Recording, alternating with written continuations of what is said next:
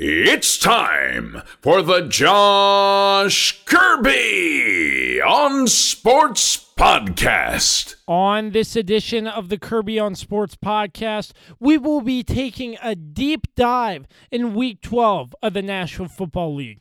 Thanksgiving Day matchups, a wild ride in the NFC East, and you have a ton of close games in the Patriots, Cardinals, Vikings, Panthers, Giants, Bengals, the Chiefs, and Bucks, and so much more. Plus, line them up with Zach Ruff, and so much more. But before we begin, we would like to thank our brand new sponsor at Regroup Building Services, specializing in custom homes, remodels, additions, and so much more. If you're looking for a new place to call home or just need repairs on your current home, look no further. Regroup Building Services has you covered. Make sure you check them out today at www.regroupbuildingservices.com. Once again, that's regroupbuildingservices.com. We do the honeydews that your honey don't. Make sure you tell them Josh sent you. We are also sponsored by PM Plus, providing capital reserve studies for condominium and homeowners associations in Northern Virginia, Maryland, and D.C. for the past 30 years, now serving the I-81 corridor from Hagerstown, Maryland to Stanton, Virginia. All right, it's time for another edition of the Kirby on Sports Podcast. It comes your way right now.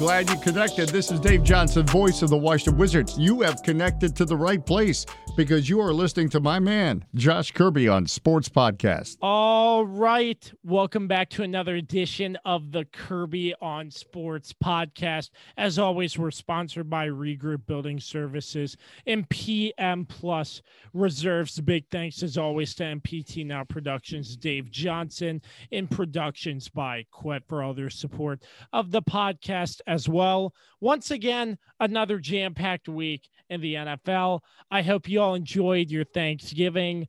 I sure did. It was a great day filled with football and turkey, and we don't have one. We have two guest contributors to break down week number 12 in the NFL and so much more for you. Starting off with Dan Demski. Dan, thanks for being here once again. How was your Thanksgiving, brother? Thanks for having me, man. It was very nice, very low key, but got to spend some time with some really close family, just a few of us. But it was really nice. So it was wasn't too bad. Great to hear it, man. Glad to have you on. And guest contributor number two, you've heard him before. It's Carlos Martinez. Carlos, good to have you on, buddy. How you been? What's up, man? I've been good. Thanks for having me on. Yeah, man. Always a pleasure. So let's get right into it, gentlemen. Thanksgiving, as you know, there were supposed to be three games, but due to COVID, that only got bumped back to two. As of right now, the Ravens and Steelers are slated to play on Tuesday at 3:00. Dan, I know we'll get to hear your thoughts on this in just a second, but due to COVID, the Ravens, some of the big names for the Ravens, Mark Ingram, J.K. Dobbins, Mark Andrews, Lamar Jackson tested positive. So a big outbreak. And it was a Ravens coach who did not wear a mask and did not wear a contact tracer. As of right now, he has been placed on leave or suspended. And, where to look from here, Dan? Obviously, I believe there should be some fines coming. This coach may may as well be fired for his actions, but this is unexcusable. I can't believe it took week 12 for something this big to happen. In the most schedule flip-flop madness has started to happen because of this. Yeah, and the big concern here is the fact that, this is the biggest outbreak by far that we've seen during the season. 23 total players at one point. I think there was something like 11 or 12 active players or players that contribute on both sides of the ball. So certainly that, is a huge concern. And I totally agree. I think there are some big fines coming for the Ravens. And I wouldn't be surprised if – actually, I'd be shocked if that coach has a job in a couple of weeks, to be quite honest with you. If you remember, the Titans got fined $350,000 back in October when they broke COVID protocol. So, I think the Ravens fine could be, $500,000, maybe more. Cause this is just, if you remember, the Titans had about 8 or 9 players, I think, who tested positive and couldn't play. And they had to reschedule 2 of their games. And of course, in this situation, you have 20 some players and they've been trying to move this game around, and it's been a complete mess there as well. So, I'm not really sure what the future holds for this. I do agree with you. I think there is going to be some disciplinary action, both from the National Football League, and I think the Ravens will impose some of that as well. I think it's necessary. They all agreed to these terms and this protocol at the beginning of the season. And, if it's broken, you have to face the consequences. So the Ravens certainly are one of the biggest examples of what not to do. And it took a little longer than I think I expected, but it's just a mess right now. And we'll see what happens. And actually, they announced today that Mark Ingram and J.K. Dobbins might be activated for the game. They apparently tested negative and followed all the proper protocol. Of course, Lamar Jackson will still be out, and they'll still be missing several other key players. But I just wanted to update that because I think I saw that either earlier on today or late last night. So, this game is it's going to be interesting, to say the least. A former great Washington quarterback will be the starter. So. It's gonna Thanksgiving be, legend. That's right. Oh my!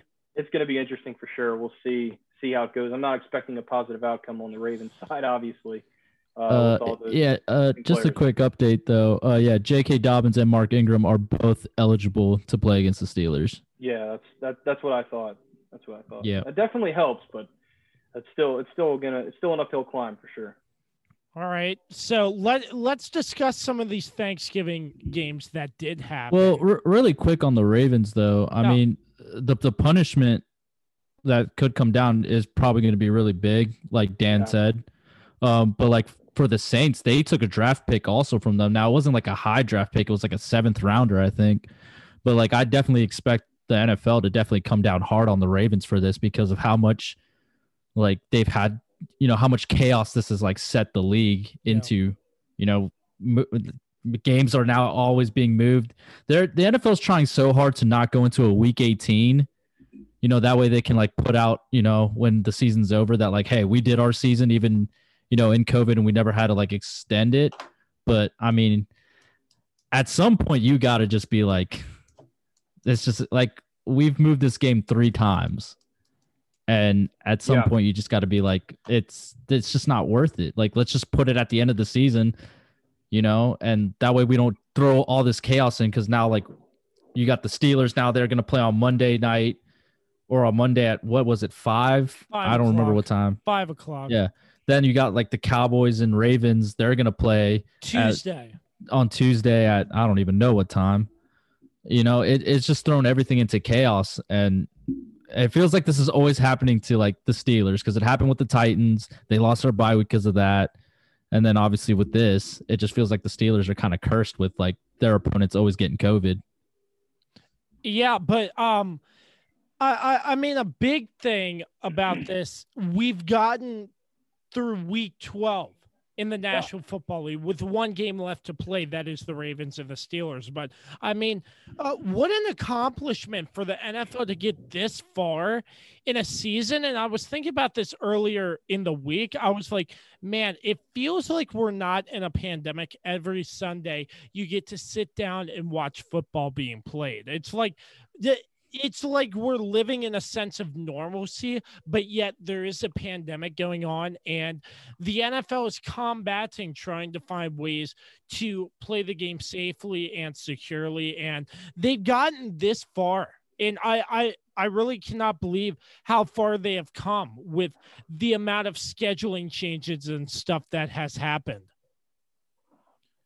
Yeah, I mean, for us to get this far is pretty incredible considering what you see, you know, has been going on in college football where, like, games are getting canceled left and right, and then we haven't really had any game cancellations in the NFL. So, I mean, props to the NFL.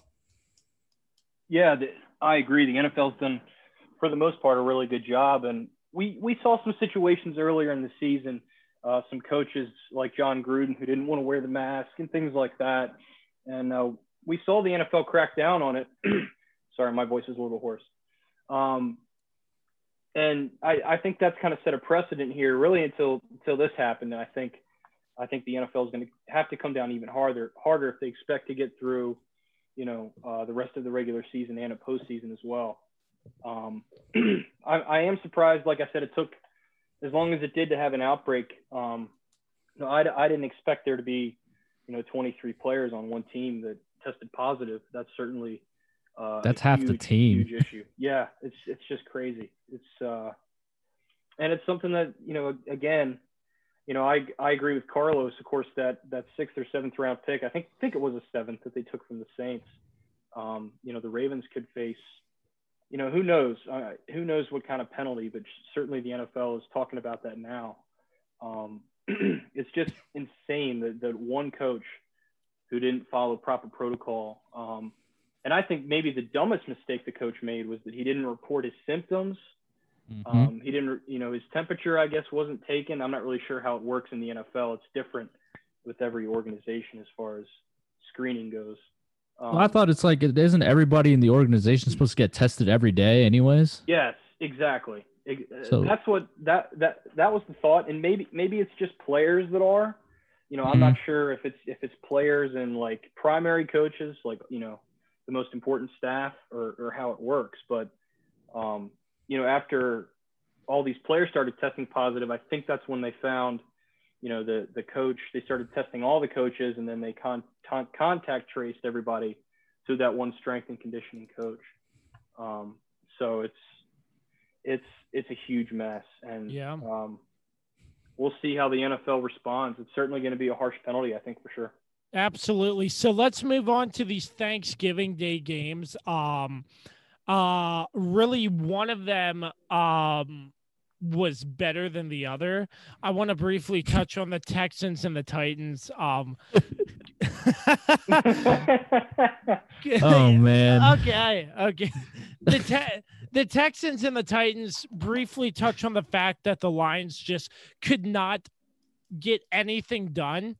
They tried to mount a comeback towards the end, but obviously the Texans were just firing on all cylinders. It was a much-needed win for the Texans once again, 4-7. But after this Lions loss, Matt Patricia and the Lions GM both relieved of their duties, and I think it was about time that the Lions needed a change.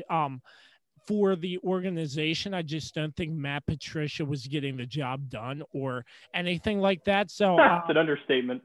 That's a very big understatement. Let's open the floor now. I assume you both like the move. Was it too early, too late? What are your thoughts? Well, I just think the general rule of thumb when you see a situation like this is that, you know, some coaches are meant to be assistant coaches / coordinators. And it just goes to show that very few can be, not very few, but, you know, certainly it's much more difficult to be a successful head coach in the NFL. I think especially when you take over a team like the Lions that has had decades and decades and decades of just negative history, you know, course, they have the great, the 0-16 season back in 2009. Of course, that was well before he got there. But my point is, he was kind of put in a difficult spot when he took the job in 2018. I just think he couldn't translate what he was able to do in New England with having a great coaching staff around him, of course, led by the great Bill Belichick. Just goes to show that sometimes the teacher, you know, really grabs the whole coaching staff and sort of, you know, turns them into something great. And I think that was kind of the case with Matt Patricia. He spent a long time in New England too. But certainly I just think he was in over his head, and I think anybody could see that really from the beginning. Yeah. I mean, I feel like this took a little honestly, I thought they should have done it at the end of last season. They should have fired Matt Patricia, but I mean, yeah, you said it, like you said it best, Dan, like he was in over his head. I just don't think he really was ready for this. You know, he came into the job after, who was their coach prior? It was Jim Caldwell, wasn't it? Yeah. Jim Caldwell wasn't a bad coach there. No, he had two straight 9-7 seasons. They made two straight playoff appearances. I mean, I don't know. I just feel like, you know, and then you saw the reaction from like his former players and even from some of like the current players on that team. They just didn't respect the guy, and he really lost the team, and he kind of wasted, you know, how long has he been the coach there? 3 years? 2-3 years. 2-3 years. Yeah, he's wasted 2-3 years of Matt Stafford's career. And I don't know, man. I just feel like they hired him hoping that he could bring the Patriot way to Detroit. And that's what a lot of these teams are trying to replicate is, you know, the Patriots dynasty. The difference is the Patriots had a Bill Belichick. You can't just grab his assistant coaches and hope that they're going to end up the same. Like, that's just not how this works. Yeah. Yeah, absolutely. You know, and we saw this with Josh McDaniels, same sort of thing. Mm-hmm. You know, he's one of the more, you know, large examples of this. So I think, like you said, Carlos, and like I mentioned too, it just goes to show you how important Belichick is to, you know, being that sort of teacher and role model and leader to the team. It's just very impressive, to say the least. I mean, the only guy that looks like has ever really worked out being hired out of Bill Belichick's staff is Brian Flores down in Miami. And right now, Joe Judge is looking pretty good in New York. I mean, New York is 4-7, but you know, that team is actually trying to compete. Yeah. You know, but I mean, Matt Patricia, I don't know. I just never really liked the hiring in the first place. I thought people keep trying to replicate the Patriots, and you can't replicate the Patriots without Bill Belichick and a Tom Brady. Amen. Yeah. So enough on the Texans and Lions. That was a 41-25 rout in Detroit. And the Thanksgiving Day game that I was very surprised got about – Were you, though? Come on, Kirby. Were you really surprised by this? He just wants to say he's surprised. That's all. He wants to make you feel a little better. Don't make me feel better. I went on a whole rant on this game. Well – this game, like, smashed ratings through the roof. Washington and Dallas, they got, like, 30.3 million viewers during this game. And what a game it was. I mean, straight up, the first half, it was tightly contested. I was like, this could be anybody's ball game. You know, as I always say, the dumpster fire called the NFC East. In the second half, Washington just ran away for it. Antonio Gibson hands down the player of the game in this game, 20 carries, 115 yards, and 3 touchdowns. And Terry McLaurin, 7 receptions for 92 yards, including a throw, Dan, from former Virginia Tech Hokie Logan Thomas. Yeah, yes, ran that play. So that was pretty awesome.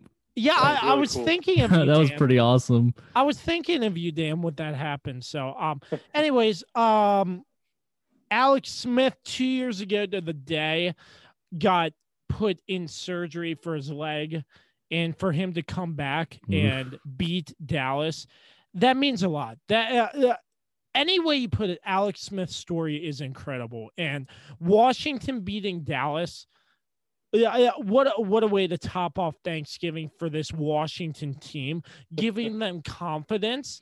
And I think they're going to celebrate the hell out of this win until they get routed by Pittsburgh by 50 or 60 points. So that just makes the win all the more better, because we're like, hey, let's celebrate this win and get routed by Pittsburgh by 50 or 60. But Carlos, you're a Cowboys fan. We all know you're a Cowboys fan. So let's get your thoughts on this game. Listen, I have never been so mad with this team in one season. We went through things were never this bad with Jason Garrett, and they are as bad as they've ever been with the stooge Mike McCarthy. I cannot express how frustrated I am with this organization and why I have really debated whether I want to stay a Cowboys fan or not. Like, what are we doing? Defensively, we are the worst. We can't stop anybody. Offensively, okay, we've lost Dak Prescott. I'll give him that. But, like, Ezekiel Elliott, ever since we paid him that huge contract, that dude has done nothing. Absolutely nothing.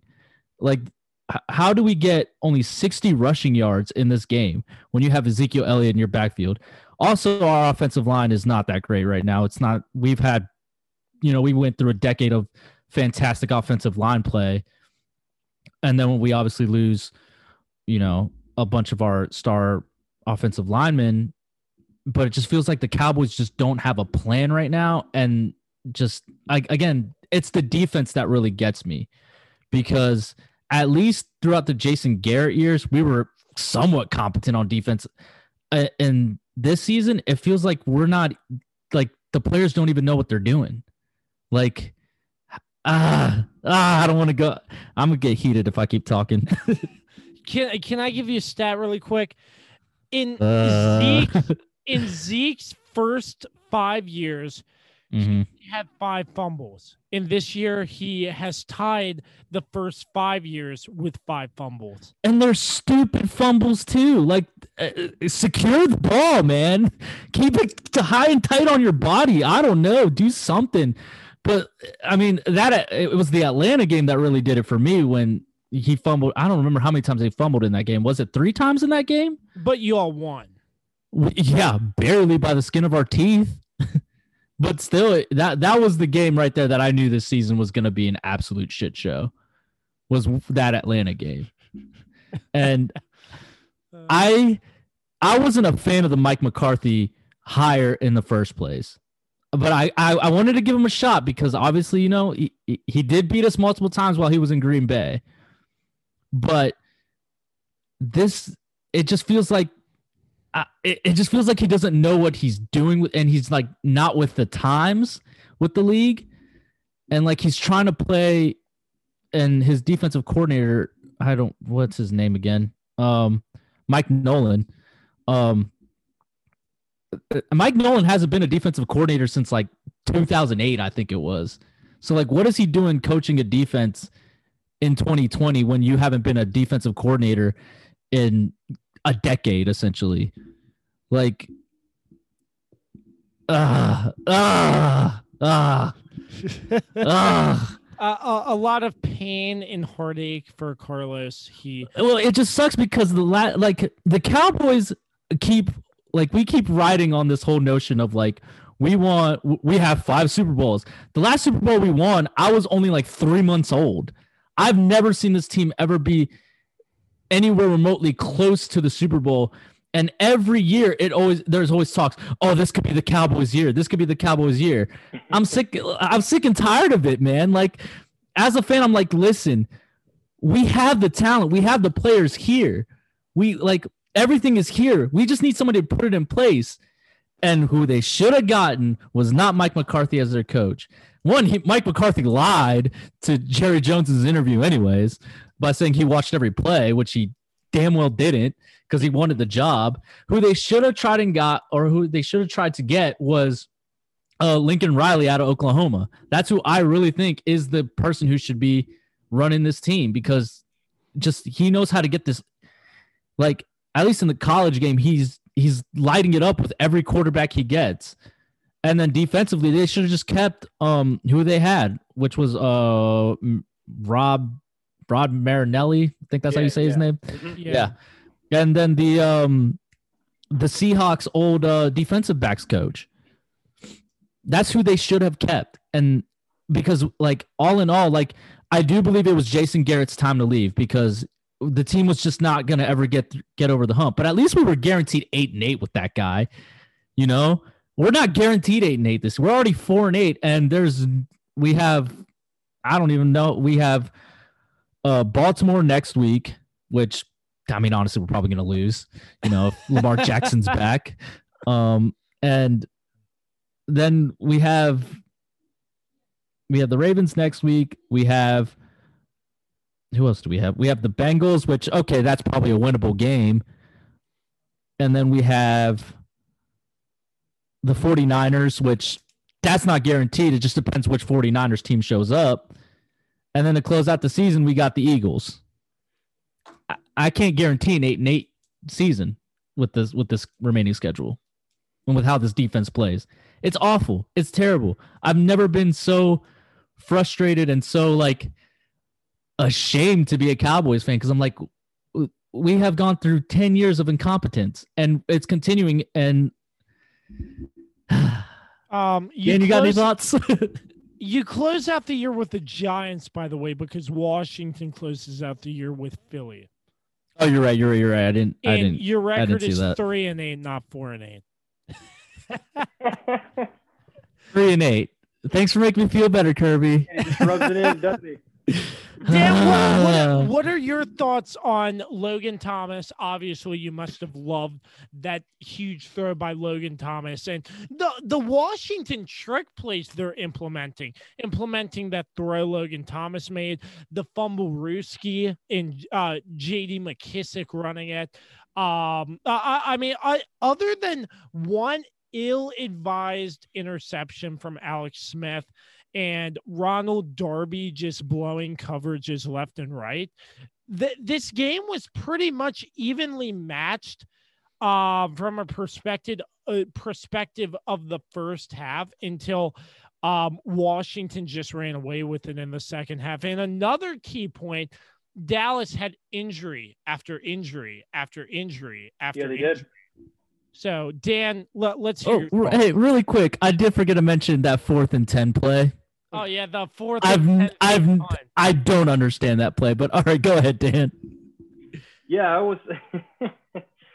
was really impressed with Logan Thomas. He's actually been one of those players for Washington that's been very consistent outside of Antonio Gibson.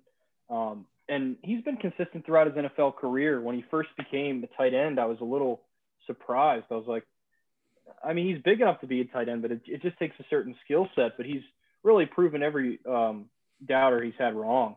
And like I said, been one of the most consistent players. And yeah, that's one of those plays that it was obvious that no one was expecting it. I don't know if they've run anything similar this year. I'd have to defer to Kirby on that. He's a Washington football expert. So, but you know, yeah, I just thought in general with this game, the way Washington was able to run the football really took a lot of pressure off of Alex Smith. And, you know, that to me was the main difference. And, you know, Antonio Gibson, 3 touchdowns, 115 yards. He is hard to slow down. And this was really the perfect game for him to go off because Dallas's rush defense is not very atrocious. Good. It's atrocious. Yeah, not sure where y'all rank, but I'd say you're down there pretty far. So this was really the perfect game for Antonio Gibson. And you know, on the Cowboys side of things, what the heck is wrong with Zeke? I mean, all season long, he just seems like he can't get going. And this was another game where he, you know, had the same problems. I'm not sure if he's been hurt all season or if there's something going on behind the scenes that people don't know about, but you know, when your star quarterback gets hurt and you're paying Zeke, Zeke the last few years has been one of the best running backs in the National Football League. And it's really odd to see him really lose a big step this year and then some. So we'll see how it pans out, but certainly this season, outside of that Vikings game, the week before when he had 103 rushing yards, really just hasn't been sharp this year at all. So I'm sure you could go back to Carlos to talk more about Zeke, but yeah, those are my thoughts. And you know, you guys mentioned the fourth down play. I still don't understand. And then Mike McCarthy defended the play. He was like, I thought it was a good call. What are you talking about? We're not a good call on 4th and 10 on our own, like 20. I think it was like around 22 yard line. And it was just like, it was a terrible play in the first place. It wasn't like it was a throw. It was like a pitch or something. He was going to have to like turn the corner and try and make 10 yards out of that. It was awful. Yeah. And then Gibson goes in on the very next play untouched. I was like, that's great field position you're giving Washington. But and it wasn't as if we were down. We weren't even like down by that much at that point. Yeah. We were still in the game at that point. That was by far the turning point in the game. If you want to go to one play that, first of all, was idiotic. Second of all, gave Washington most of the momentum, and then they just carried it from there. You could go to that fourth down play for sure. Yeah.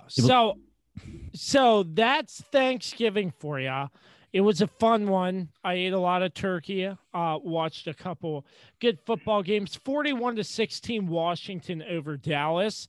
Gentlemen, moving on to the Sunday slate of games. And boy, there were a ton of great games on. Patriots, Cardinals. Do not put that as a good game. Don't put that as a good game. Cam Newton couldn't even throw for 100 yards. How the Patriots beat the Cardinals with Cam Newton's stat line amazes me.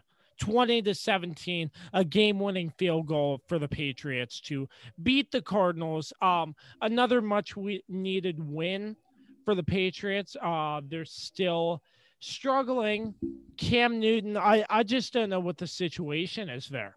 I mean, I feel like Bill Belichick can still work with him and make him a good quarterback, but it's nothing like they have had when Tom Brady was there. Heck, you had Tom Brady in that system for 20 years and you switched to Cam Newton. Yeah, you're going to see some differences, but still, it's crazy to see New England 5-6 on the season after week 12. That's unheard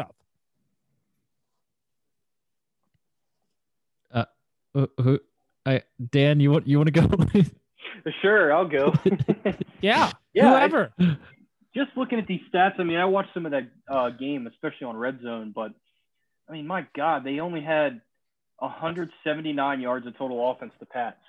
Yeah.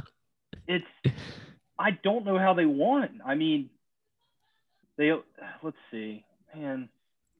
Wally's looking. They have a special teams touchdown or something. I gotta scroll through and find this out. I don't know how they scored.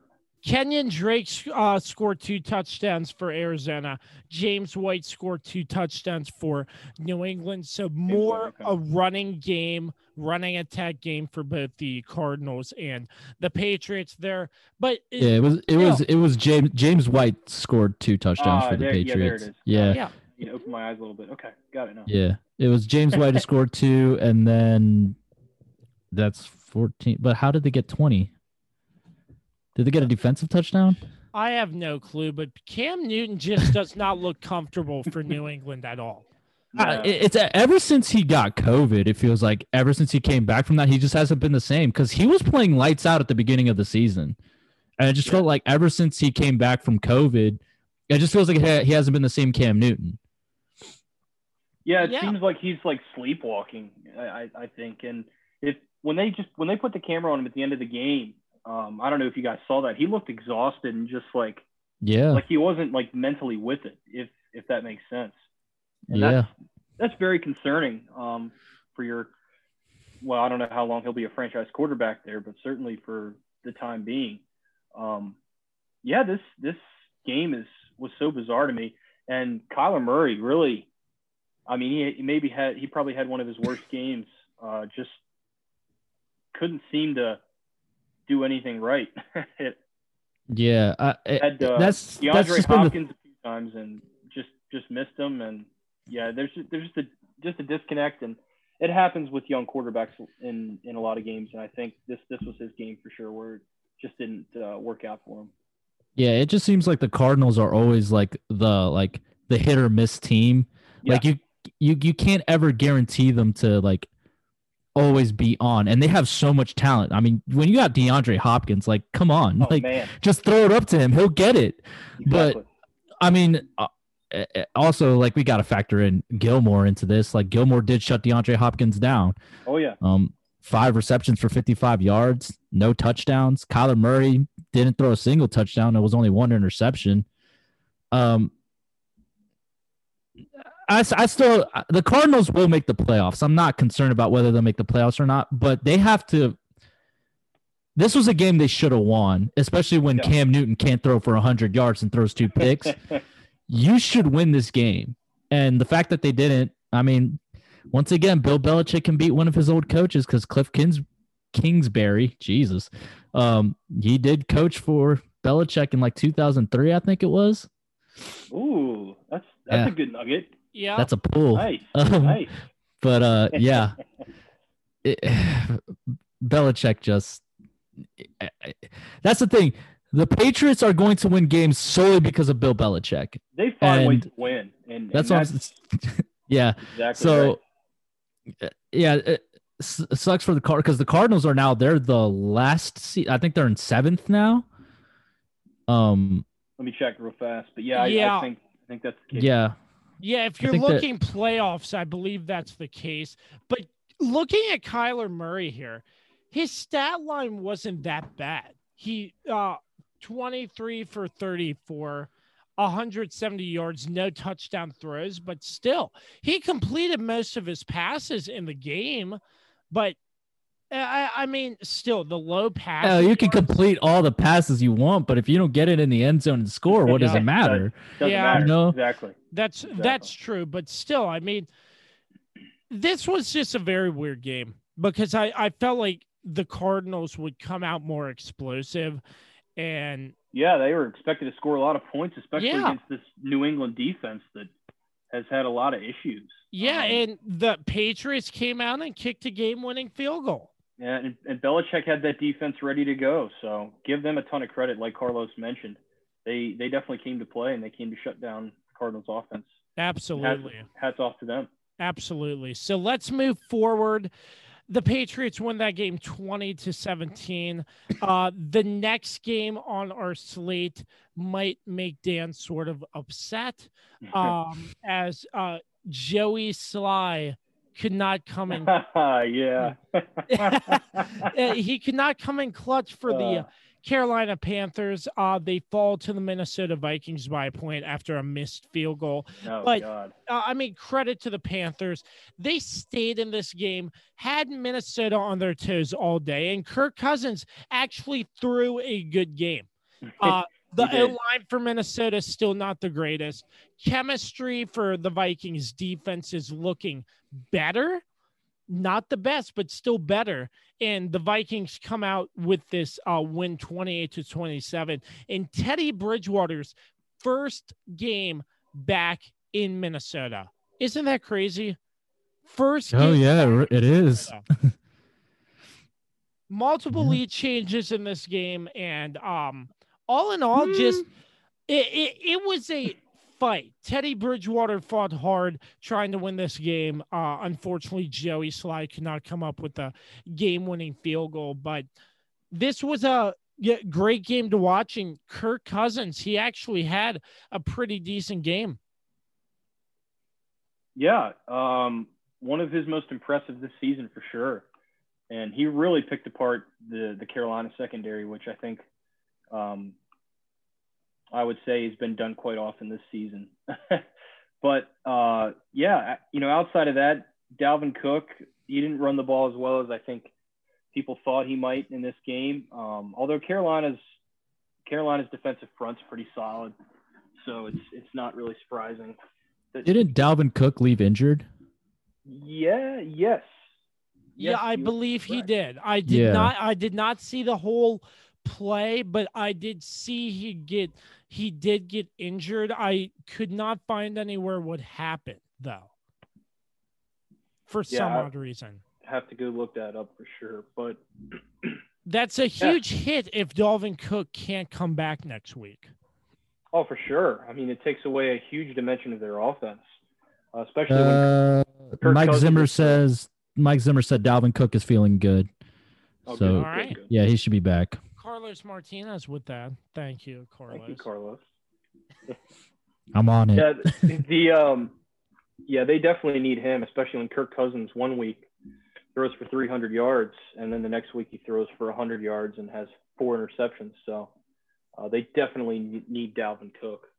I think for Carolina, I mean, it was just a case of, you know, they built a pretty good lead going into the fourth quarter. It was 21-10. Mm-hmm. They just couldn't close it out. Give credit to Minnesota and being able to, first of all, come back and score 18 points in the fourth quarter. But secondly, I mean, the Panthers, what are you doing? I mean, it's almost like their defense just kind of said, "Oh, we have a big lead. We're going to just let off the gas a little bit." And before you know it, you know, the Vikings did what they had to do. And then that missed field goal at the end made me so mad, honestly, because not just because, you know, Joey Sly was a former Virginia Tech Hokie, but I have a friend who's a Panthers fan, and I was like, he's going to make this kick. It's Joey Sly. He's one of the best in the NFL, da-da-da-da-da. And he kicked maybe the worst kick I've seen in a while. That was a really bad kick. I mean, it looked like me trying to kick, for real. So it came off his foot, and I just went, you got to be kidding me. And I texted my friend. He's like, yeah, I had a feeling that was going to happen. So other than that, I mean, I thought a lot of the early window games on Sunday were really good, and back and forth. So, and this game was no exception. Yeah. Yeah, absolutely. The Vikings 28-27 over the Panthers. I mean, we have to give a shout out though to Justin Jefferson, because that dude. Oh yeah. Balled. Two touchdowns, 7 receptions, 70 yards. Like, my God, that kid is special. Like, that was a good pickup for the Vikings. I knew I was missing somebody. Jefferson was the person I was missing. He has balled out the past couple weeks for Minnesota. He's been playing great, and it's a great weapon for Kirk Cousins to use in any situation, short game, long game. It just seems like Justin Jefferson can get there and make a great play out of it. He's definitely filled the hole that Diggs left in that team. Yeah, absolutely. Absolutely, no doubt. So moving on, the Vikings over the Panthers 28-27. I want to briefly touch on this game because it does have division implications in the NFC East, but how Washington on Thursday beat Dallas. They got possession of first place, and then a close matchup between the Giants and the Bengals. The Giants won that game 19-17 with Brandon Allen coming in for the injured Joe Burrow, and Daniel Jones actually leaving this game as well. Colt McCoy finishes off 6 for 10, 31 yards. Not that it really mattered. He's still in the league. Yeah, so awful. Yeah, he is. But still, I mean, I mean, not that it really matters, but the Giants just it was a close game, and they beat the Bengals 19-17. Almost had a big drive there towards the end. Scored a touchdown, the Bengals did, and then the Giants had to punt back to them, and then they got a fumble, the Giants recover. But anyways, the Giants retook the lead in the NFC East because they swept Washington. So they're tied, but New York has the tiebreaker since they beat Washington twice. That just goes to show you how bad this NFC East is. The dumpster fire of the NFC East. But Daniel Jones, once again, a non-contact injury, and Colt McCoy took his place. It was non-contact. That's very interesting to see. It's very rare to see a quarterback just have a non-contact injury in a game. Those are scary injuries, though. Yeah, they are, definitely. But yeah, no word on if Daniel Jones is ready for next week, but it's going to be huge if Daniel Jones misses any time with this injury with the first place New York Giants right now. Yeah, I mean, Yeah, if they don't have Daniel Jones, I don't think they have any shot. I mean, the Giants don't have an easy path right now. They got the Seahawks this Sunday, then they got the Cardinals, then they got the Browns, then they got the Ravens, and then they finish the season with the Cowboys. I can't guarantee that they would. I mean, I honestly, without Daniel Jones, I don't see them winning 4 out of the 5, or maybe even all 6. They might lose. Wait, 6? No, 5. I'm sorry. Yeah. Or maybe all 5. Yeah, right now, honestly, I don't know who's in the driver's seat for this division, because it's not as if the Eagles are playing any better. Washington's got, you know, they got a tough schedule ahead, and the Giants are missing Daniel Jones, and they also got a tough schedule. And I'm not putting any money on the Cowboys to win this division. So, yeah, I just this is the worst division in football right now, and it's very disappointing. Yeah, so all they know right now, and this is per Ian Rappaport from the NFL Network, is that he had an MRI early this week, and it showed that he doesn't have a serious hamstring injury. The timetable is what they're uncertain about right now. He'll most likely miss this week, but they think he might have a chance to come back the week after. So that'll definitely help the Giants' chances of winning the NFC East the sooner he can get back. Yeah, this NFC East, though, we all know it's a dumpster fire. So bad. And what's up, Dan? So shocked when Colt McCoy took the field. I was like, first of all, he's the Giants' backup quarterback? What? And then the same thing Carlos said, like, how is he still in the league? Like, are you serious? I didn't even know he left Washington. He left Washington after that huge quarterback carousel where Colt broke his leg or something. Then Mark Sanchez. Oh, that was after. Yeah, that was after Alex Smith broke his leg, and then Colt broke his leg next, and then it just kept going and going for a game. Then Josh Johnson, and Josh Johnson, who hadn't played a game in like 5 or 6 years. Oh yeah. That was a dumpster fire every year for Washington that year. That sucked because they were in first place too going into that week that Alex Smith. 6-3. Alex Smith breaks his leg in against Houston wearing throwback jerseys. Alex Smith. Oh, Kirby remembers the details. Alex Smith starts 2 years later against the Bengals with throwback jerseys and beats the Bengals. So a full circle for Alex Smith, but I'm happy for him. I'm really happy for him because, like, when you saw that his documentary that they made on ESPN, man, that dude honestly has no business being on the field right now, and the fact that he's doing it is absolutely incredible. Yeah, absolutely, it's great to hear. So moving on, here's a game I want to get into a lot of detail on.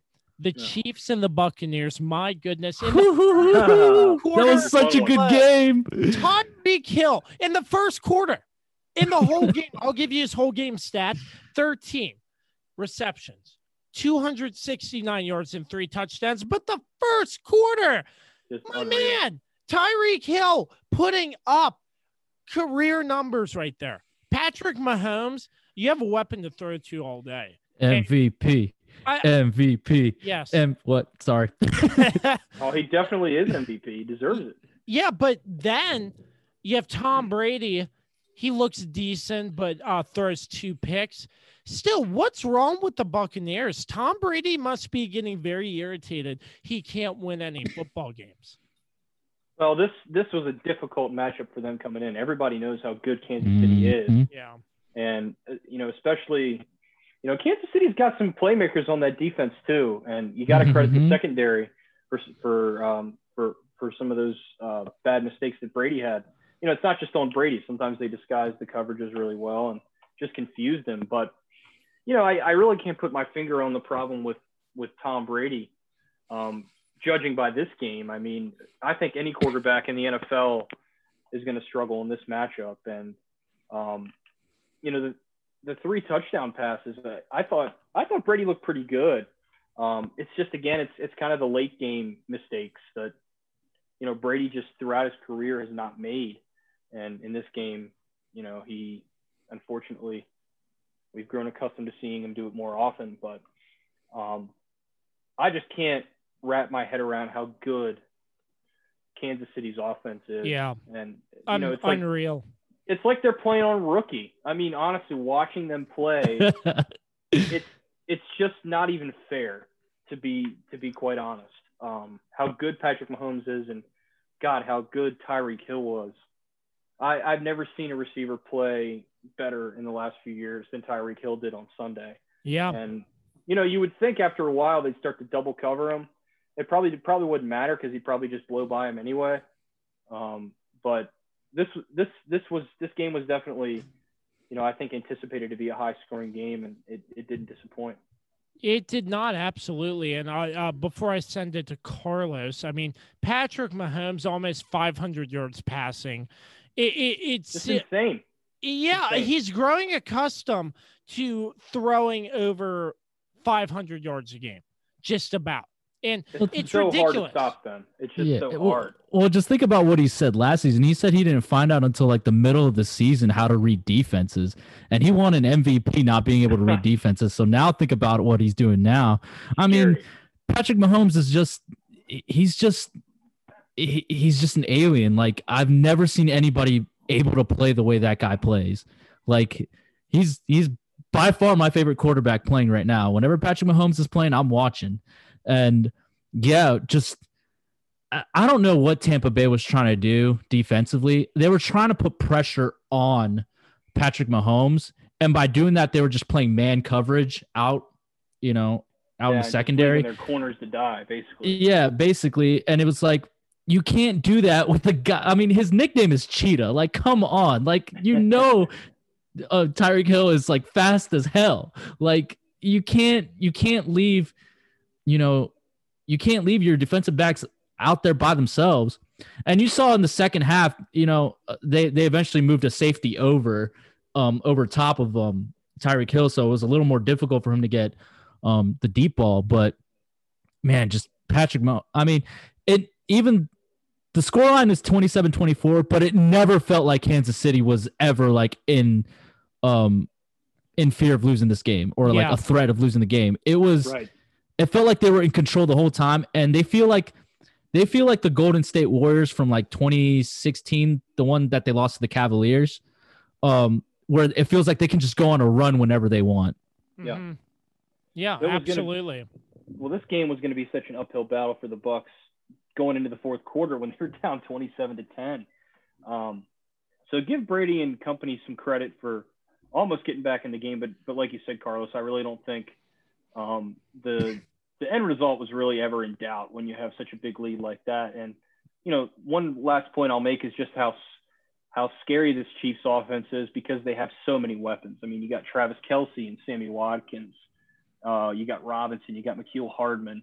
You know, if you don't cover one of their playmakers, you know, they have three or four more. So the Chiefs are just – it's just insane. It's like if you're like doing a fantasy draft in Madden and you just take the best players at every position and put them on one team. That's basically what they have on their offense.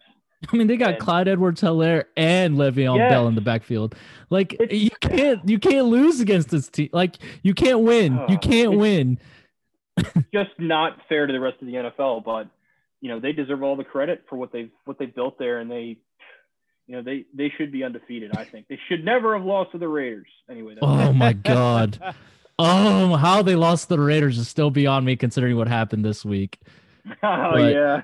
I mean, another thing is that I just feel like it's also the reason why the Buccaneers are kind of struggling is also there was no offseason, so Brady didn't really have a lot of time to build, you know, build that trust and, like, that relationship with his receivers. And obviously, these are all new receivers, and he's also running a new system. Like, he's not running that same system that he was running in New England for the most part. It's Bruce Arians' you know, go routes, just throw the deep ball, score on two plays, and you see it in the stats. Like, a lot of quarterbacks that run this system in the first year, they do struggle, but then it's the second year that you really start to see them figure it out and really like play better. And you see the one guy that Brady has the most chemistry with led the team in receiving. You know, Gronk with 7 or 6 receptions for 106 yards. So, you know, we see that connection has never strayed. and it hasn't strayed during this season either. That's been really Brady's go-to guy because that's who he's comfortable with. That's he knows where to put the ball, where Gronk can get it, and all of that stuff. So, yeah, I totally agree with everything you said. Yeah, and it's not like the receivers played a horrible game. I mean, yeah, there were some mistakes. Like, Brady threw the two picks. And, you know, and obviously Tony Romo thinks that one of them was Mike Evans' fault somehow, some way. But Tony Romo knows everything. Listen, this was not his best game, but like I do enjoy listening to Tony Romo on commentary. But I mean, Mike Evans scored two touchdowns, and what like they were pretty good touchdowns too. I mean, Ronald Jones caught that one where he went 37 yards. Yeah. But I just feel like Tampa Bay's still figuring it out. Yeah. And I do believe that in the playoffs, they'll have it figured out. Whether they make the Super Bowl is still up for debate because all in all, I feel like the road goes through Kansas City. You know, the big game is going to be the AFC Championship game if it's Kansas City against Pittsburgh. But Tampa Bay, if they can get this going and figure it out with Leonard Fournette, with Ronald Jones, Mike Evans, Chris Godwin, I mean, they're loaded. They have Antonio Brown. Yeah, Antonio Brown didn't do jack. He's got two receptions for 11 yards. If they can get him implemented into this offense and get him going, Tampa Bay can really go stride for stride with Kansas City if they can figure it out. Yeah. Yeah, absolutely. I mean, they're weapons on weapons on weapons on end for this Kansas City offense. And it's I can't comprehend, I can't put it into words how good this team has been playing. And it's just not fair. That's just all it is. Teams who play them, it's like, what do we have to do to stop this team? I mean, ask the Raiders, because apparently they were able to do it. I'm not sure. I think that game might have been fake news, but yeah. Well, they beat him that one time, but then even in the second game, Patrick Mahomes had to bring him back. Yeah. Yep. So it's just like, what is it that the Raiders did? I guess John Gruden, man, he watches a lot of tape, man. Oh yeah, he does. He does, man. Oh God, two Gruden impersonators in the house. All right, gentlemen, let's move on. That's the big games we talked about on our slate. Let's move into some short nuggets for you. Starting off, San Francisco beating Los Angeles. This San Francisco 49ers team looks like they have two different sides. I mean, I was very surprised. I thought the Rams could have easily pulled this off, but you have San Francisco back and a key guy coming back, Richard Sherman, that actually had an interception in this game. So 23-20, San Francisco beat LA.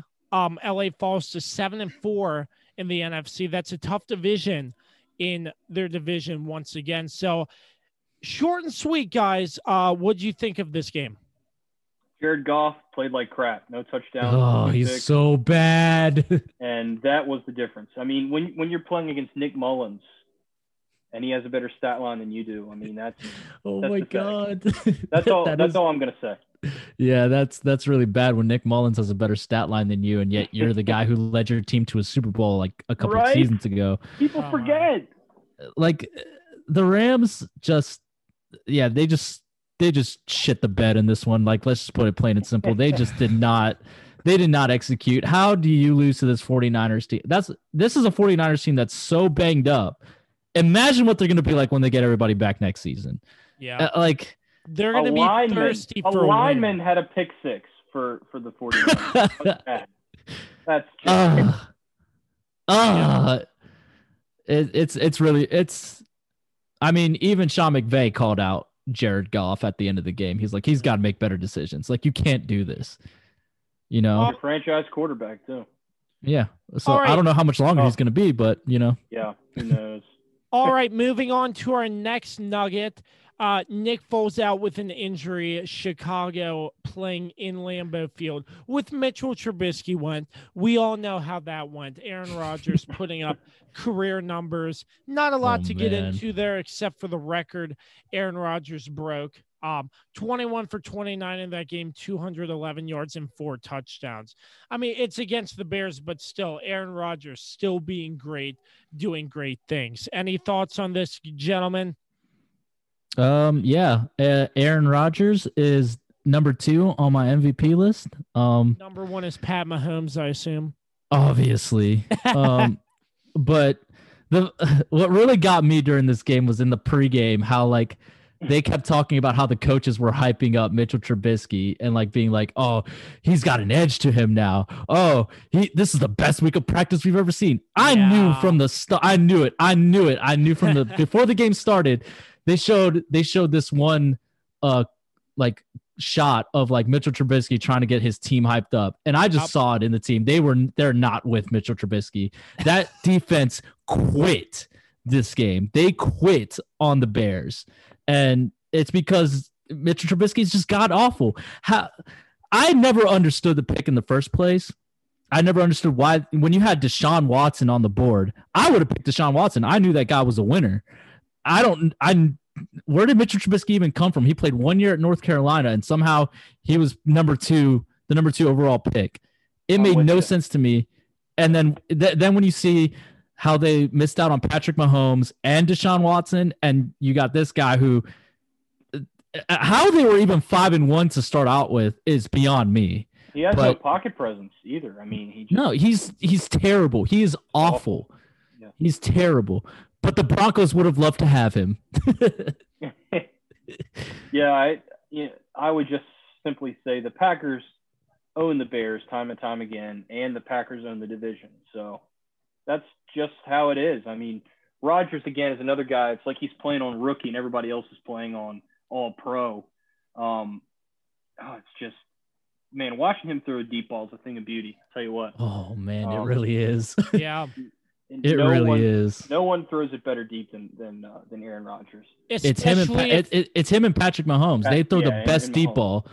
Yep. But like, but it's almost as if like Aaron Rodgers throws it like him and Patrick Mahomes literally can throw it the same way. And Aaron Rodgers has said it. He's been doing no look passes forever. And then when you go back and you look at the tape, you're like, oh yeah, he really has.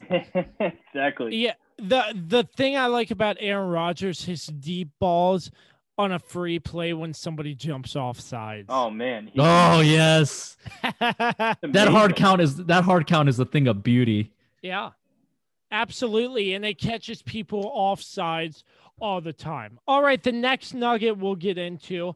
The Denver Broncos are without a quarterback due to COVID concerns. Obviously, New Orleans beats them, but 31-3, but a practice squad wide receiver comes in as a quarterback for the Denver Broncos. It was Kendall Hinton, 1 for 9, 13 yards and 2 interceptions. Yeah. Well, yep. The expectation wasn't high, and it was not. Hats off. It was not. Hats off. Yeah. Hats off to the guy. Yeah, I think they said like, before he was on the practice squad, he was like doing something in sales or something weird like that. Anyway, yeah, huge hats off to him. I think he played in college. He played at Wake Forest, but that was like 3 or 4 years ago now. So he's been away from the quarterback position for forever. Yeah. And we all, we had a feeling that the Broncos were going to be running the ball quite a bit, and they did. And I mean, credit the Saints. They, they were supposed to dominate this game, and they did. And they shouldn't have given up that field goal in the third quarter, though. What a shame. They should have gotten a shutout. Yeah. You know who the Broncos would have – I bet you they really wish they had Logan Thomas on their team. Oh, yeah. Absolutely. Because he would have been slid in at quarterback at that. Yeah. That's what I was thinking the whole time we were talking about about Washington running that trick play. I was like, man, imagine if he was on the Broncos, he'd be playing quarterback. But and then I mean, up the tight end and just confuse the hell out of the defense. Exactly. But but you got to give props to this guy. What's his name? Kendall Hinton. He was put in an impossible situation, at least now we all know that like, if nobody can talk crap about being like, oh, I could go into the game and complete one pass. That dude barely completed that pass. And he said it himself. He was like, the speed of the linebackers is what gets you. Right. They're just so fast. And on top of that, it's the Saints defense. That defense has been playing lights out. And yeah, not much else to say, but you know, every team now is going to have a COVID quarterback, you know, ready to go. Cause in case the situation like this arises, like the Bills already do it. A couple teams already do it, but now I bet you every team's going to have their third string, fourth string quarterback, just like off in a separate room. All right. The next nugget, the Cleveland Browns, the worst they can do this season is go 8-8. They have clinched their first winning season in God knows how long. Oh, God. Wow. I can't see the Browns. I can't believe it. They can finally take the paper bags off their heads. The Browns are actually a good team. I know you hate them. I want to go good team yet. They're at least finally a competent team. Yeah, I think Stefanski has done a really good job at making this a competent team, but they're not good enough to go all the way. I'm not saying that. I'm just saying they can take the paper bags off their heads. I mean, they're finally winning games. I mean, I'm happy for the fan base. Like, I am happy for the fan because they've dealt with nothing but, you know, mediocre football year, being the joke of the league. Finally, they're not the joke of the league. But let's see if they can keep it going. Let's see if Baker Mayfield is going to continue, because it's not as if Baker Mayfield's playing lights out. Honestly, the reason why they're being so successful is because they're playing old school football and they're running the ball with Chubb. Nick Chubb and great. Man, Nick Chubb is he's definitely top three running backs.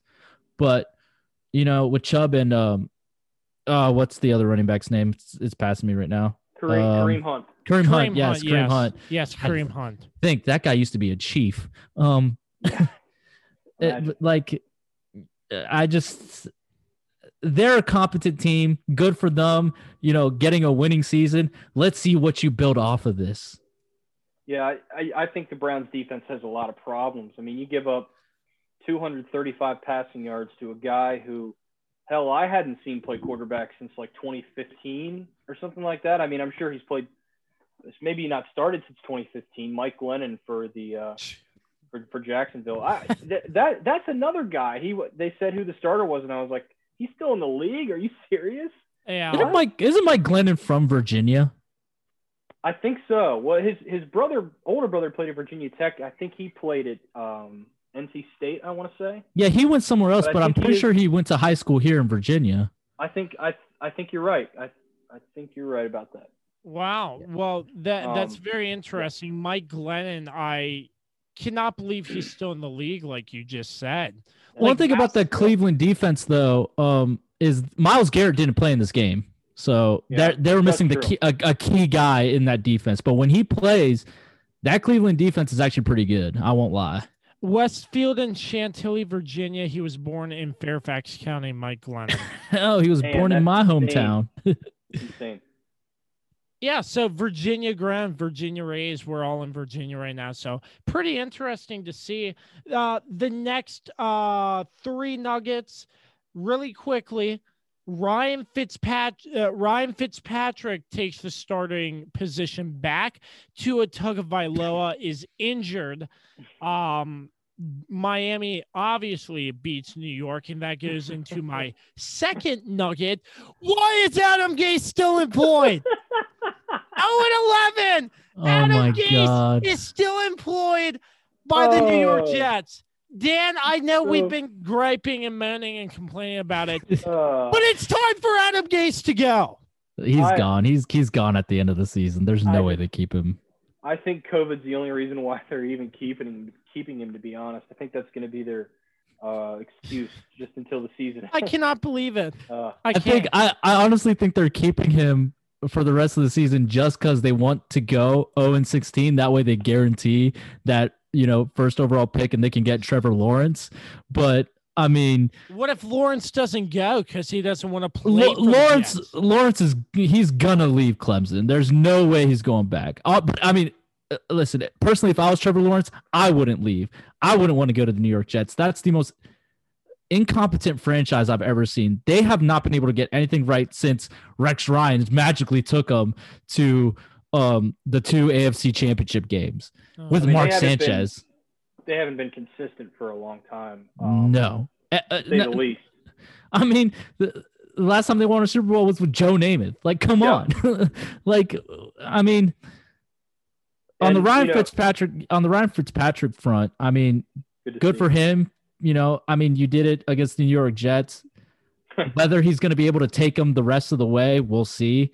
But yeah, I mean, the only reason why Adam Gase even got this job was because Peyton Manning vouched for him, apparently. So, wow, interesting. Yeah, I would say that I think Adam Gase's arrogance. I've seen his press conferences a few times. And it's just mind-boggling how arrogant the guy is. Like, what has he accomplished to be so arrogant? I think he thinks that 0-11 is undefeated, if you will, undefeated on the winning end. No, you know he uses it backwards. He's reading it like they do in Japan. He reads it from right to left, not left to right. So he's like, all right, we're in good shape. So good shape at 0-11. Man, wow. The Jets are a disaster, and I really don't know if Lawrence is going to stay or not. Part of me thinks that every great college athlete who has a chance to make it pro will do it, just because they're finally getting paid for their hard work, rightfully paid for their hard work, I should say. Mm-hmm. But at the same time, they're just such a bad team. I wouldn't want to go there. Like, I really I understand Trevor Lawrence is special. Like, he is a special quarterback. That's the thing. You've seen it with Joe Burrow going to Cincinnati. He's out for the year because, you know, there's no good offensive line in Cincinnati. It's the same thing with New York. New York doesn't have anything. At least in Cincinnati, he has, you know, AJ Green, and he has Joe Mixon, and he has, what's his name? The receiver from Clemson. I don't remember his name right now. Oh, yeah. Is it T. Higgins? T. Higgins, yep. Yeah, T. Higgins. Like, at least Joe Burrow has some weapons to work with. He's not going to have anything in New York. Yeah. So it's like – and then on top of that, you know, who knows who's going to be the next head coach? Will that head coach even work with Trevor Lawrence? Who's going to be the next GM? Is the owner going to finally stop being so stingy and actually spend money on this team? Mm-hmm. You know, we'll see what happens. But, how Adam Gase is still employed is beyond me. Another thing is Sam Darnold, what's going to happen with him? But I guess we can talk about that another day. Yeah. And last but not least, a bunch of nuggets here. But what happened to the Raiders? Atlanta, only putting up 6 points on Atlanta. Like, what? Atlanta came into this game, and it was like a couple hours before kickoff, and it came out that Julio Jones wasn't even playing.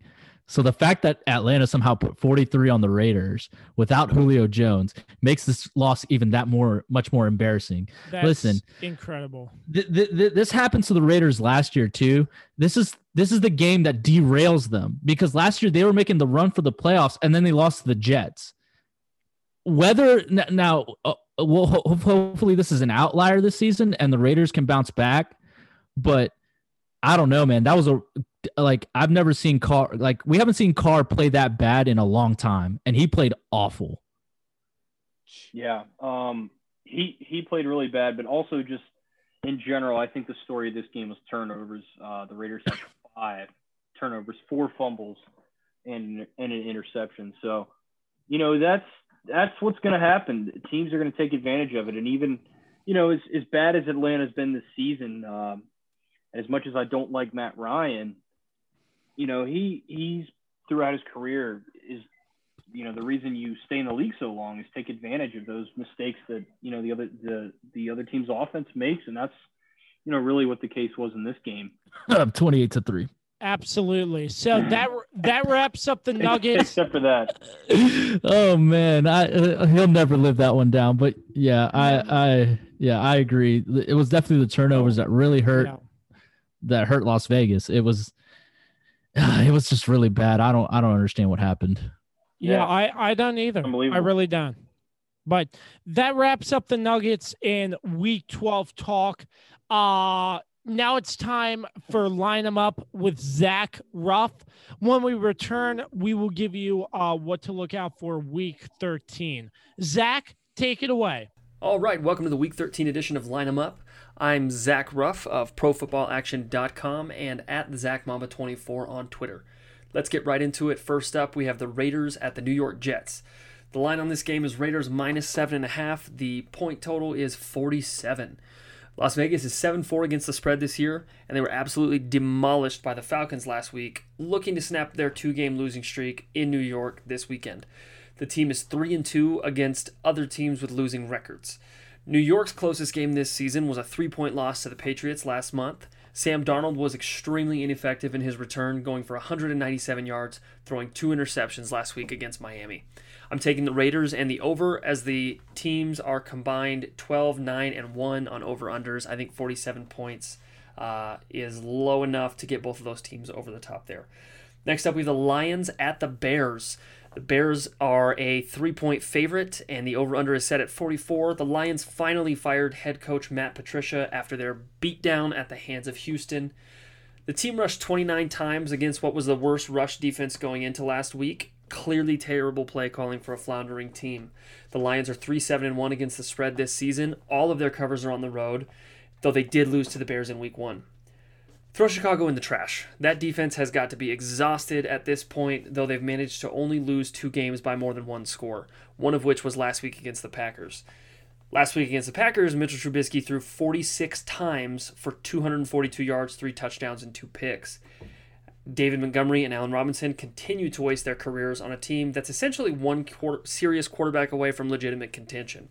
Chicago is 5-6 against the spread this season and 4-7 in over-unders. I think the Lions will upset the Bears to show everybody just how bad Matt Patricia really was. Give me Detroit and the over. Finally, we have Saints at the Falcons. The Saints are a 3-point favorite. The over-under is set at 46. The Saints are trying to make it 3 straight wins without Drew Brees. Just 2 weeks ago, they dismantled Atlanta 24-9 with Taysom Hill at the helm.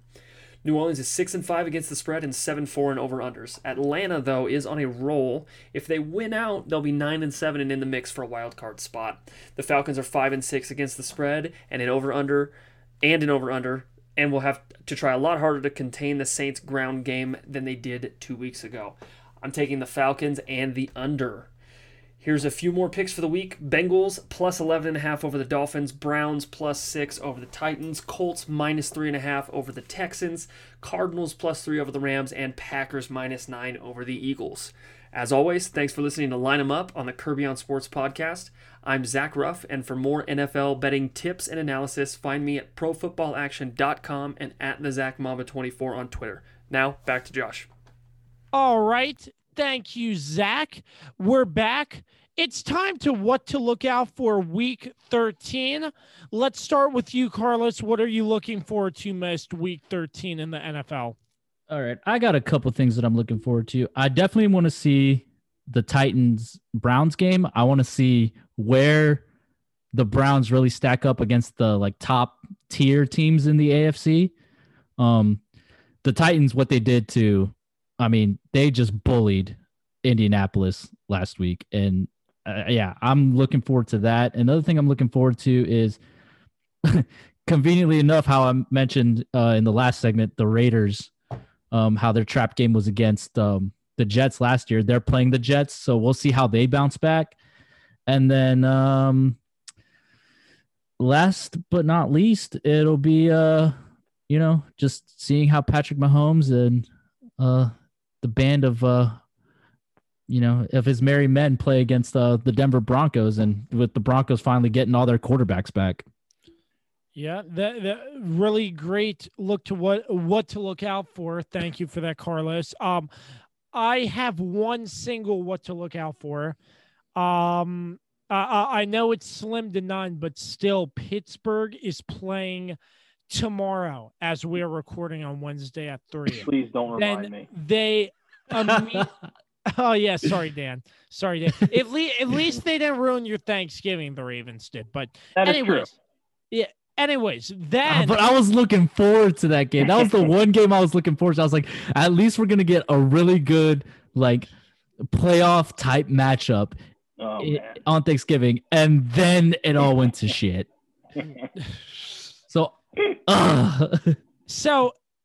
Anyways, I know it's still slim to none, but Pittsburgh with a very short week and Washington coming off a commanding win against Dallas on Thanksgiving gives Washington plenty of rest time for this game on Monday. The odds are against Washington. But still, with Pittsburgh on a very short week, who knows what Washington can go out and do? I'm not going to say Washington will pound Pittsburgh. They will come out and destroy them because Pittsburgh's on a short week, because the odds are stacked against Washington. Washington's terrible on Monday night. I mean, it's 5 o'clock, but still. Monday, Washington is atrocious on Monday. That's such a weird time to play a game on a Monday. Yeah. Yeah. And they're playing Pittsburgh 10-0 for the time being. So, but I'm still looking out for this game because there's a small chance Washington can catch Pittsburgh off guard. I know you all might think I'm very crazy, but still, with Pittsburgh's short week, who knows what Washington can do?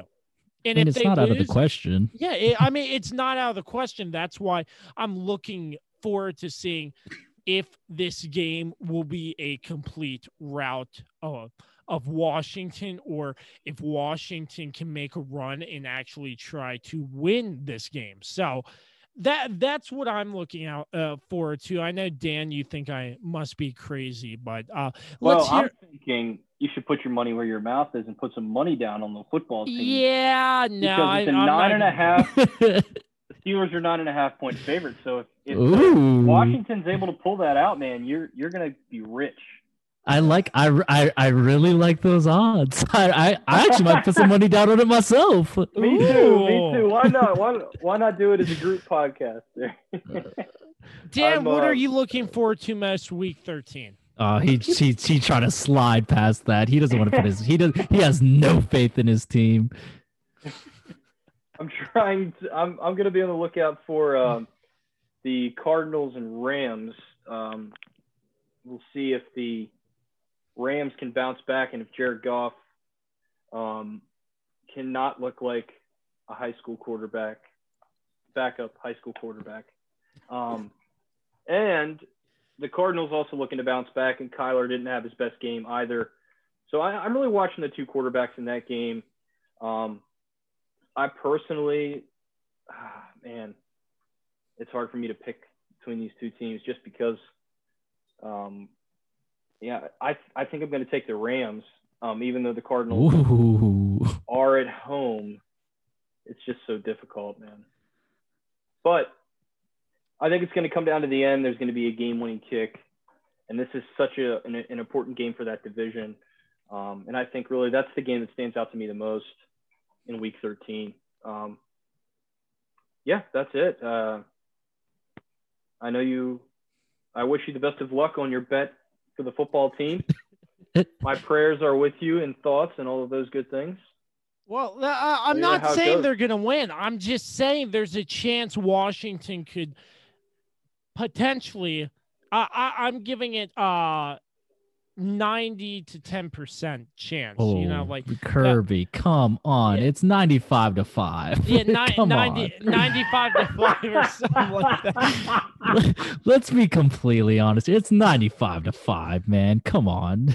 And maybe while you're at it, you could put some money on Denver too, Kirby. And if both those teams can somehow. When did we get into sports betting all of a sudden? Well, listen, it will eventually become legal in the state of Virginia, and we will be participating. I mean, I know I will. You won't be putting money down on Dallas because they'll lose every week. Absolutely. Listen, you don't bet based on emotion. You bet based on intelligence. Yeah, that's right. But, I don't know. Yeah, I like to save my money. So for the time being, I will not be betting on that game. But anyways, that wraps it up for another edition of the Kirby on Sports podcast.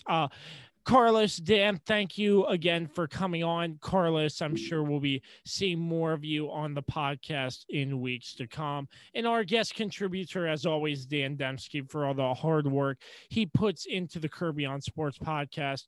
Any last words or remarks before we close things out, gentlemen? No, thanks for having me on. And Dan, it was nice to meet you. This is the first time we've ever done a podcast together. And it was fun. It was a lot of fun, but I got to go watch The Bachelorette now. So, oh, goodness. Oh, good. Yeah. Apparently, look out for Corliss's new podcast about The Bachelor. Whoa. We're not ready to announce that. Well, that was under wraps. Pretend you didn't hear any of that. It's no big deal. Carlos, it's just scrub it at the end. It'll be fun. All right, so the Kirby on Sports podcast, as always, sponsored by Regroup Building Services and PM Plus Reserves. Big thanks, as always, to MPT Now Productions, Dave Johnson, and Productions by Quet.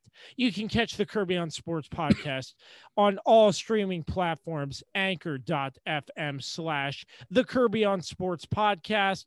Make sure you check us out on all social media platforms as well. Until the next episode, always continue to create greatness, and we will see you next time. Peace out.